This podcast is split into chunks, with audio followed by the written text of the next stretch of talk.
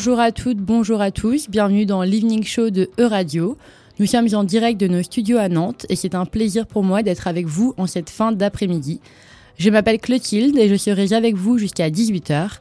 Dans cette émission, on vous parle de sujets de société européens, on vous donne les dernières actus culturelles, qu'elles soient à Nantes, à Paris, à Londres ou à Varsovie.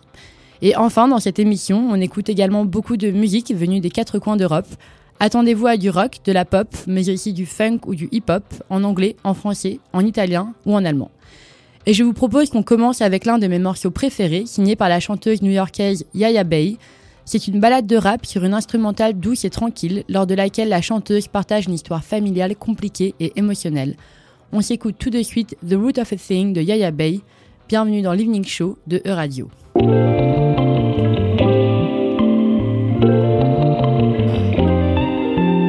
Mama was a baby when she had me.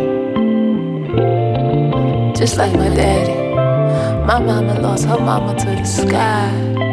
And sometimes you could see it in her eyes. And sometimes you could smell it on her breath. Sometimes she get to talking with her chest. Cause sometimes the world don't do you right. The love don't hold you tight. The home ain't there at night. I guess that's why we walk by faith and not by sight you see and how you fucked up. Believing that your luck's up. My mama left at three months. Took 30 years to trust her. Took 30 years to muster. The empathy, the wonder. The ways the world had fucked her. Took 30 years to love her shit. Surely, surely, I'm my mama's child. Cause surely, surely, I'm out here running wild. And damn, my nigga, you just won't settle down. Guess what goes around comes right back around. And damn, I feel it now.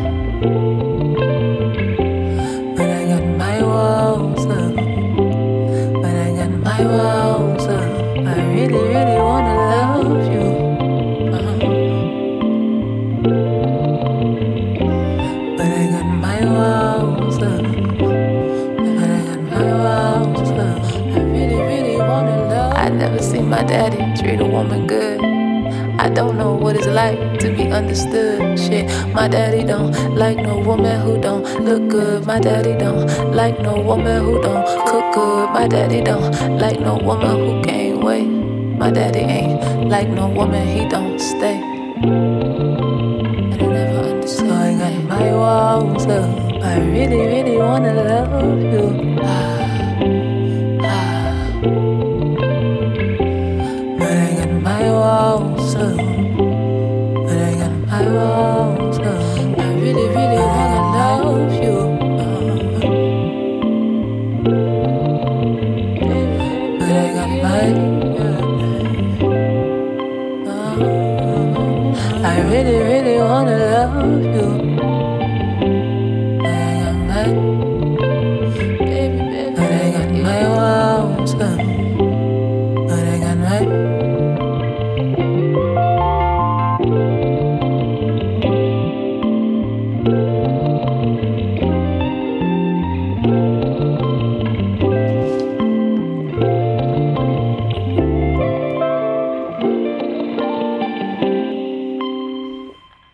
C'était The Root of a Thing de Yaya Bay, une chanteuse américaine à la voix douce entre Nina Simone et Georgia Smith, dont ses influences virevoltent entre un RB léché, des élans hip-hop rappés, des sonorités reggae et des teintes de jazz.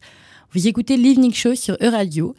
Et ici sur E-Radio, on aime beaucoup vous parler de subtilité musicale, mais pas que. Au sommaire de l'émission, on vous parle également de rap et débriefons ensemble la finale du contest de rap Level Up qui a eu lieu hier soir à Nantes et dont certains des membres de E-Radio ont eu l'occasion de se rendre.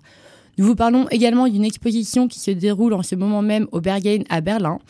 Et enfin, nous accueillerons à 17h30 notre invité du jour, Nadine Coquet, membre du collectif Intersex Activiste, avec qui nous parlerons d'intersexualité et de consentement médical. Si vous écoutez l'émission régulièrement, vous savez que tous les jours, on met à l'honneur notre artiste européen de la semaine et que comme tous les vendredis, c'est Marie le dirigeant de la programmation musicale de radio qui vient nous le ou la présenter et célébrer comme il se doit. Bonjour Marie. Bonjour Clotilde. Alors cette semaine, nous avons consacré la chronique sur l'artiste européenne de la semaine à Vaudou Game, groupe d'afro-funk vaudou. Voodoo Game, c'est la rencontre de Peter Solo, originaire, du Lomé au Togo, avec cinq musiciens lyonnais, Vicente Fritis, Ghislain Paillard, Guillaume Parguel, Simon Bacroix et Adid Zawi. Alors quelques mots sur cette musique, parce que le groupe s'inscrit dans la lignée de l'afro-funk, le groove africain des années 60 et 70. Ce genre naît en Afrique de l'Ouest sur la rencontre entre l'afrobeat, la musique traditionnelle et l'influence des sonorités occidentales, notamment le funk de James Brown, la guitare de Jimi Hendrix et le rhythm and blues d'Otis Redding. De ce mélange donc se crée l'afro-funk. Et à ce nouveau style, ils ajoutent des sonorités de la culture vaudou apportées dans le groupe par Peter Solo. Celle-ci se trouve ses racines au Bénin et au Togo, l'ancien empire du Dahomey. Ils prennent de cette culture des harmonies, des gammes et des rythmes joués pour les divinités qu'ils ajoutent à l'afro-funk. Et voici la musique de Voodoo Game, qui, un demi-siècle plus tard, perpétue cette tradition musicale. C'est un groupe fou qui s'empare des corps, une transcendance funk fusionnée aux gammes envoûtantes de la culture vaudou. Et d'ailleurs, nous allons écouter un morceau.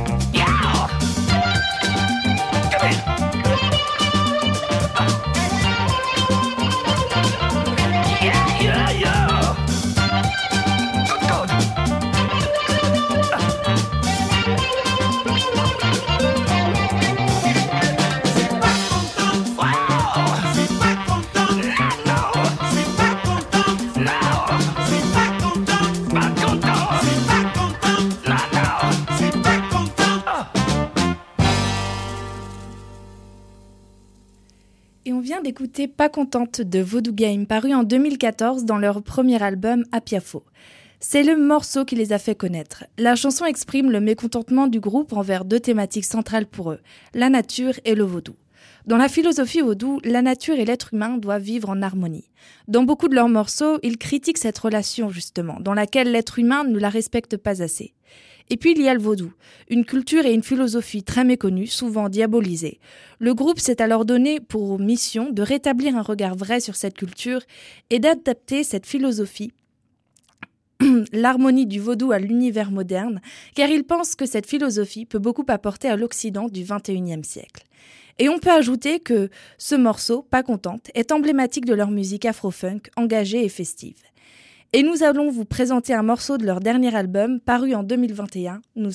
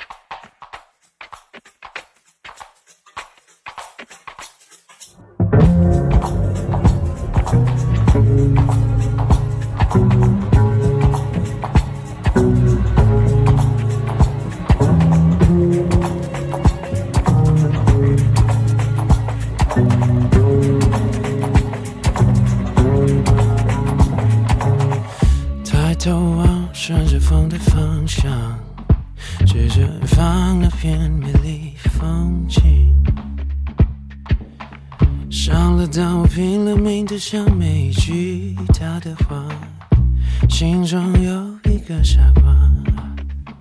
哦，我盼过麦芽的天际，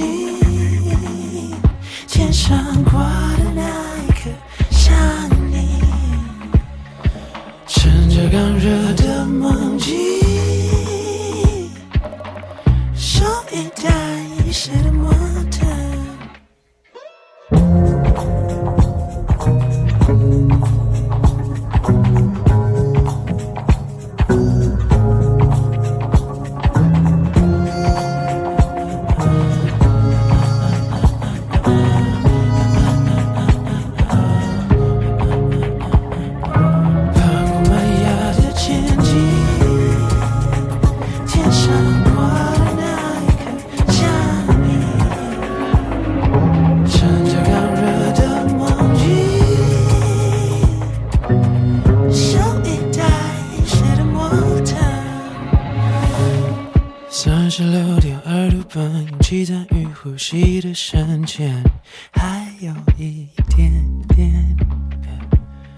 说绕呀绕呀绕，失去了魔法，再也没有人像你。违抗时间引力，照逆流的轨迹，还差一点缝隙就离开我的世界，直到快窒息。对，看得见自己，我应该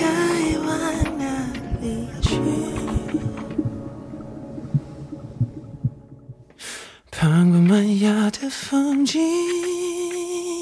天上挂的那一颗是你，趁着摘下的痕迹，手一带一些的模特。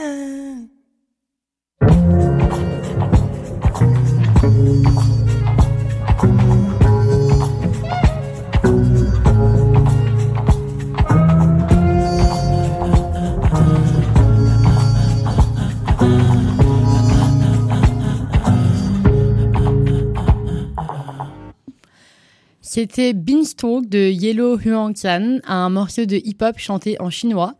Et on reste dans le thème car hier, notre réalisateur radio Léo ainsi que notre chargé de com Thomas se sont rendus à la finale du Level Up Contest, un concours de rap destiné aux jeunes artistes nantais.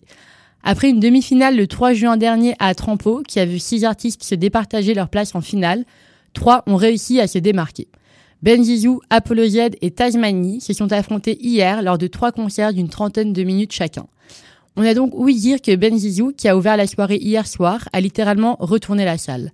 Entre un rap brut très freestyle et des morceaux plus travaillés, l'artiste a réussi son job de premier passage, la foule en transpiration, voire même essoufflé des pogos. Il a cédé sa place au rappeur qu'on appelle Apollo Z, qui se démarque par une approche plus mélancolique et théâtrale de la scène. Qualifié comme l'ovni du plateau dû à son univers bien à lui, influencé par la pop rock, il a tout de même réussi à emporter la foule dans une ambiance plus mélancolique au son de ses textes plus chantés et plus émotionnels. Et finalement, le clou du spectacle, le rappeur Tasmanie, qui a mis tout le monde d'accord et qui a littéralement achevé la foule avec son énergie contagieuse. Accompagné sur scène d'une équipe pour le baquet, il a su faire la différence avec un flow d'une rapidité surprenante, des instrus trap entraînantes et une telle envie de retourner la scène. Une performance qui lui vaut finalement la victoire du Level Up Contest. Il sera donc accompagné dans sa création musicale pour l'enregistrement d'un EP et la réalisation d'un clip. Il aura également accès à des séances de coaching scénique et sera formé sur les démarches administratives à suivre quand on est un jeune, un jeune artiste. Le rappeur Tasmanie, donc, nantais de 23 ans, à suivre de près. De notre côté, sur l'Evening Show de radio, on se dirige vers des ambiances plus rock et on s'écoute tout de suite People Rise Up de Johnny Labelle.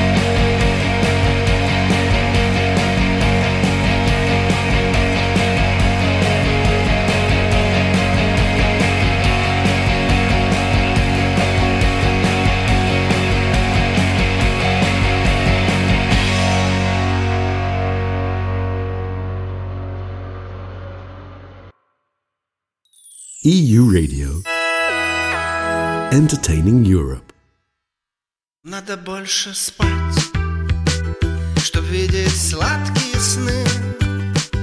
Спать до весны,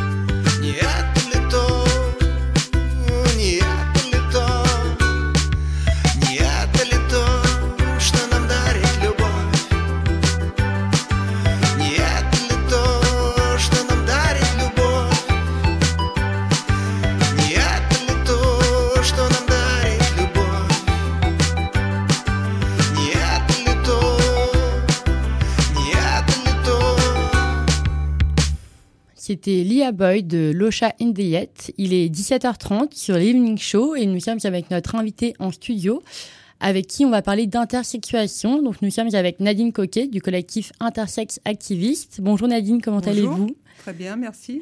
Alors donc quelques mots sur l'intersexuation avant de commencer pour ceux qui ne connaissent pas.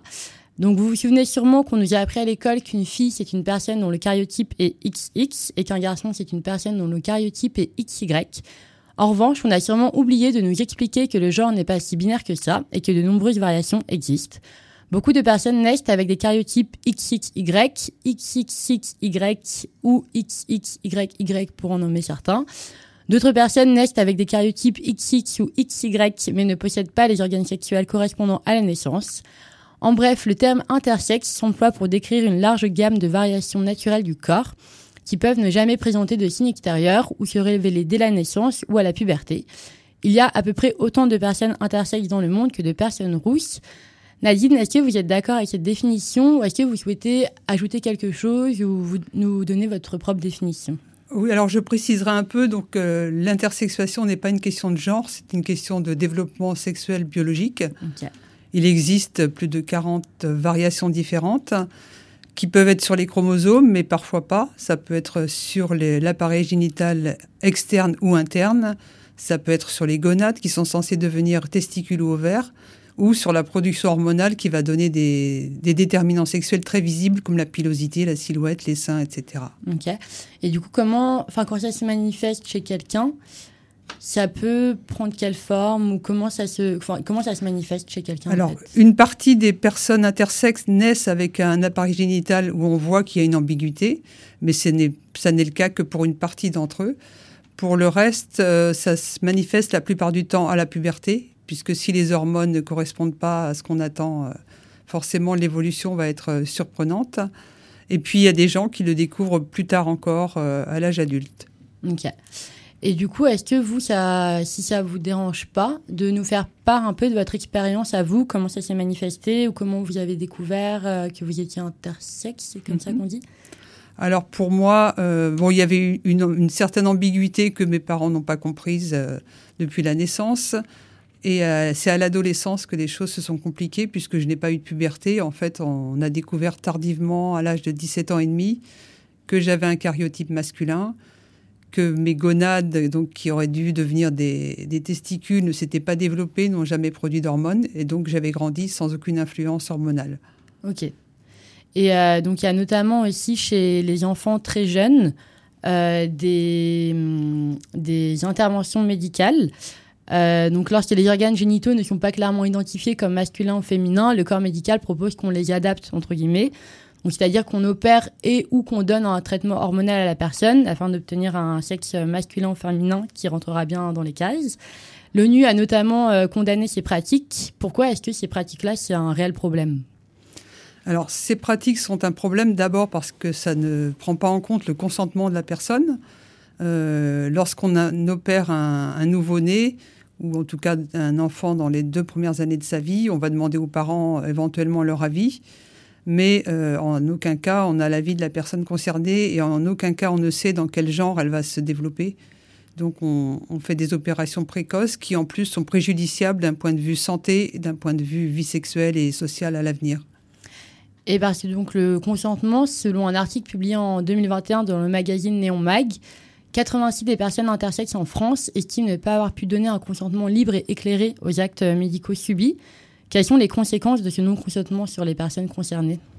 Alors le, consent- le non-consentement, déjà, euh, en général, il s'accompagne de mensonges et de secrets, c'est-à-dire qu'on considère dans le protocole médical d'assignation que la personne concernée ne doit pas être au courant, sinon ça va nuire à son évolution dans le, dans le genre que l'on souhaite lui donner.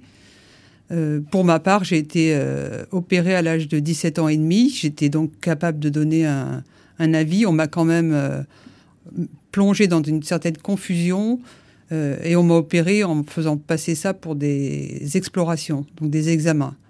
C'est uniquement par la suite que j'ai découvert qu'on m'avait retiré d'abord une première gonade, puis une deuxième, et qu'on ne m'avait rien dit en fait.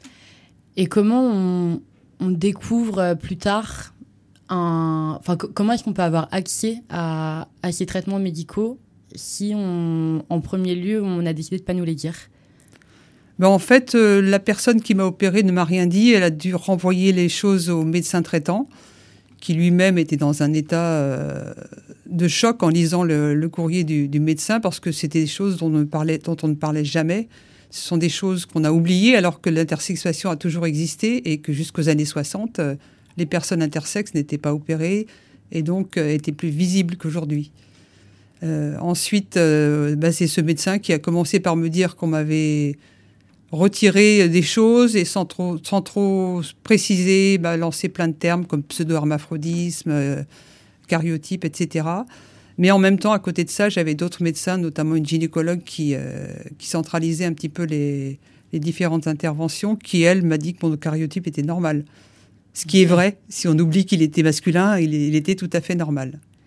Et donc, étant donné que ces pratiques sont aujourd'hui condamnées par l'ONU, est-ce que ça existe encore aujourd'hui si un enfant né aujourd'hui euh, intersexe en France, est-ce qu'il va pouvoir subir des des Alors oui, il y a des milliers d'enfants euh, de nouveau-nés aujourd'hui en France qui subissent des interventions chirurgicales.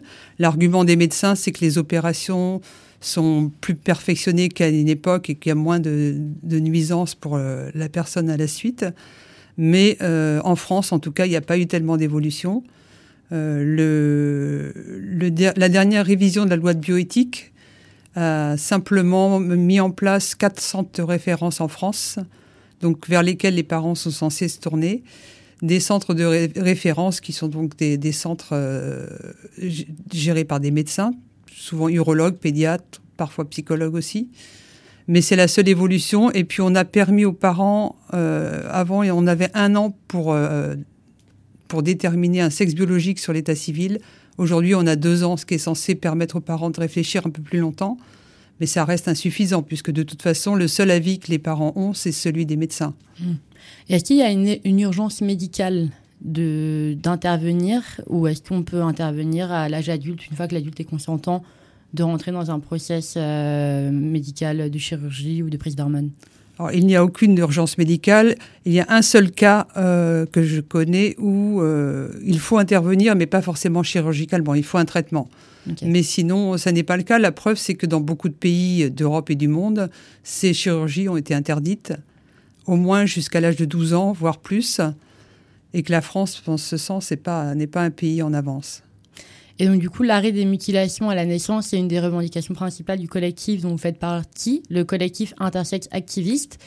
Est-ce que vous pouvez m'expliquer comment vous menez le combat euh, donc contre ces mutilations à la naissance? Alors, il y a d'abord un travail de sensibilisation. C'est c'est un peu le but de la soirée du 3 novembre. Il y a euh, un plaidoyer envers les différentes institutions, les politiques. Euh, il y a une formation proposée à des soignants et euh, la production de tas de documents, brochures qui sont destinés à tout public, et y compris aux parents de nouveau-nés. Et ça fait combien de temps que le collectif a commencé à lancer, à mener ce combat, si je puis dire? Et quels ont été les retours depuis euh, le début? Est-ce qu'il y a eu des retours plutôt posi- positifs, plutôt négatifs? Alors, le collectif a été créé en 2016, donc c'est très récent. Avant, il n'y avait pas du tout d'association en France. Euh, le retour de, des actions du, CIA, bon, c'est déjà une, considération. Ça donne euh, aux différents interlocuteurs que l'on peut avoir, ça donne du crédit lorsqu'on est une association, une association structurée qui reçoit aussi de l'aide, euh, financière, donc euh, soutenue par d'autres. associations, mais c'est aussi les instances européennes et françaises. Donc, on- vous avez parlé tout à l'heure de l'ONU, qui en effet a condamné les mutilations, mais le Conseil de l'Europe a aussi euh, produit des, rapports et, euh, et des résolutions pour euh, condamner les opérations. C'est le cas aussi des défenseurs des droits en France. Il y a le conseil, consultatif des droits humains qui a également pris position. Donc, différents organismes qui ont quand même du poids appuient nos revendications aujourd'hui. Et est-ce que vous avez l'impression que du coup, il y a un changement qui s'opère depuis que ces organismes interviennent? Pour l'instant, en France, non, parce que tant qu'il n'y a pas une décision politique qui, l'y oblige, euh, on ne verra sans doute pas d'évolution. Il y a eu dernièrement euh, deux plaintes de personnes intersexes qui avaient été mutilées, qui ont déposé euh, des plaintes, notamment une qui a eu un, qui est passée au, à la Cour européenne des droits de l'homme, voilà. Euh, je pense que suite à ça, il y aura, une- il y aura quand même une certaine peur chez les médecins de, de s'engager dans des interventions s'il s'il risque d'y avoir une plainte plus tard. Et est-ce que vous avez d'autres combats pour rendre justice aux personnes intersexes avec le collectif intersexe activiste à côté de l'arrêt de la, des mutilations à la naissance Oui, donc c'est l'autodétermination, le droit à l'intégrité physique, mais aussi la lutte contre les discriminations. Il y a une étude qui a été commandée par le Conseil de l'Europe récemment et qui montrait, euh, qui faisait un état des lieux de, de- des discriminations subies par les personnes intersexes, qui sont quand même très importantes. Donc on, on constate 32% de personnes intersexes de 15 à 17 ans qui ont subi des discriminations, que ce soit dans la vie sociale ou professionnelle. Euh, je crois que c'est tout.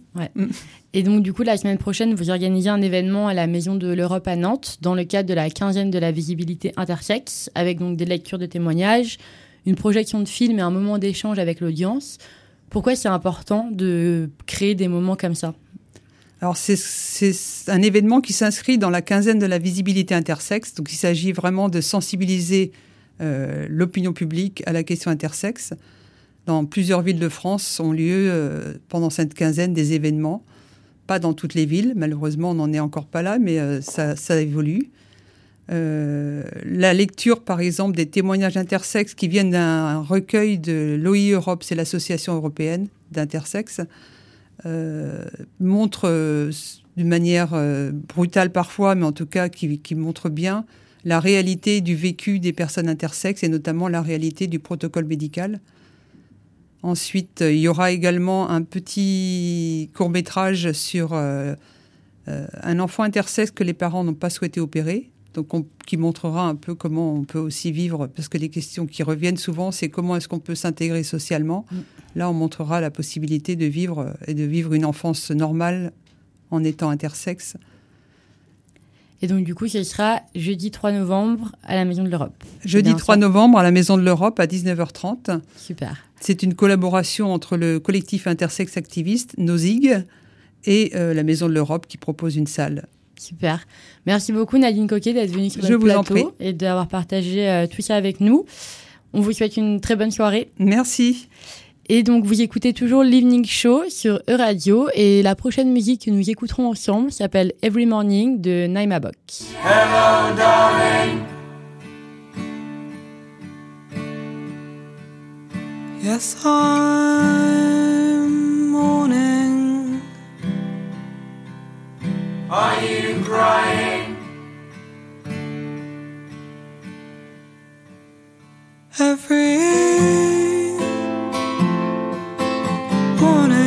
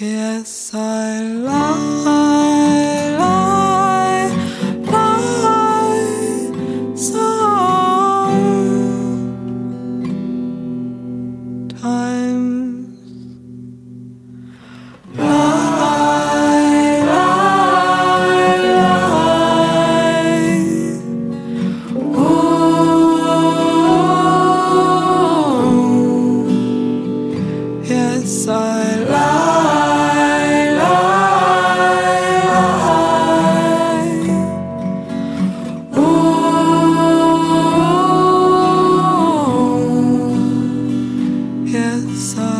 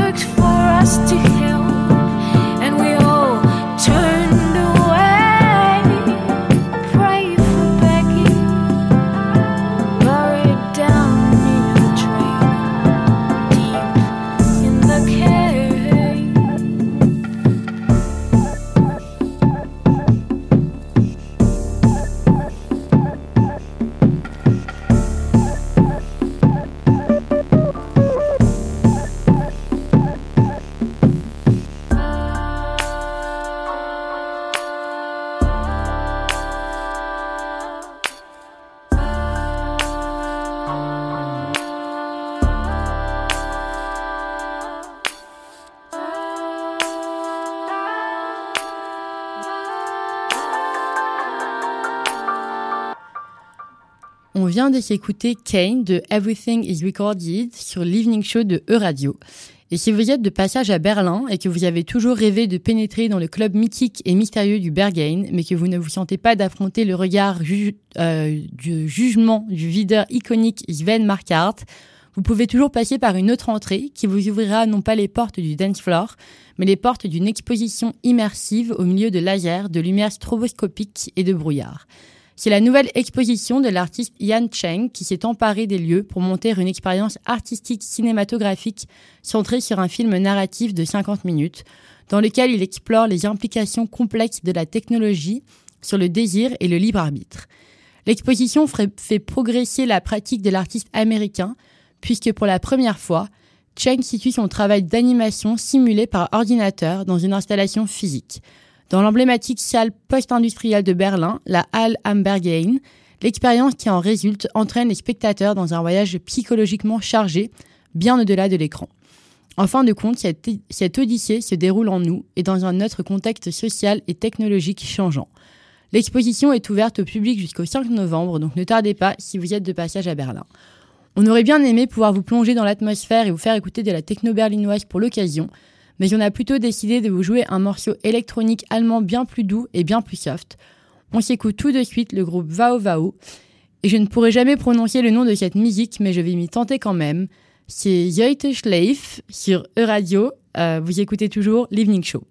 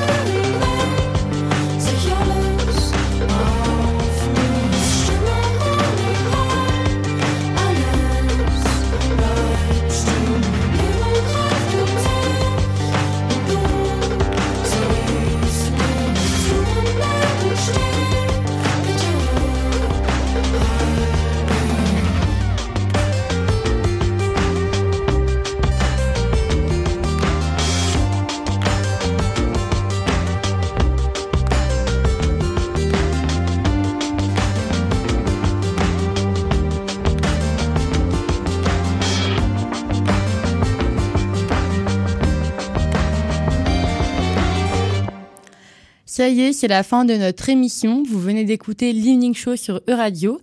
Un grand merci à Marie Le Diraison de la programmation musicale d'avoir présenté l'artiste européen cette semaine. Elle sera de retour vendredi prochain pour sa chronique euh, de la semaine. Marie, la semaine prochaine, qui est-ce que vous nous présenterez? La semaine prochaine, on ira à la rencontre d'Obong Jayar, un artiste londonien originaire du Nigeria. Super, on a déjà hâte. Merci beaucoup Marie, passez une très bonne soirée. On remercie également euh, Léo à la réalisation. Et on vous retrouve mardi prochain à 17h pour une nouvelle semaine d'Evening Show. Vous écoutez tout de suite La vie brève de Céline Peacock sur Euradio.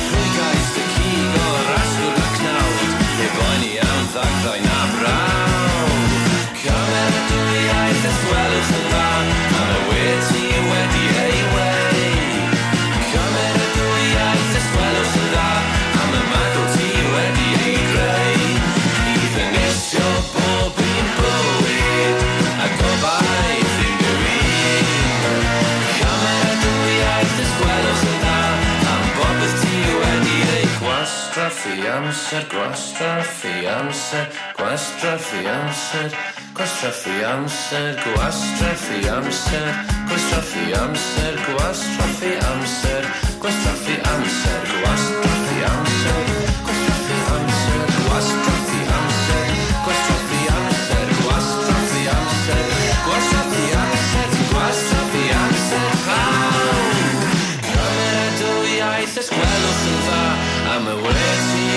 the way.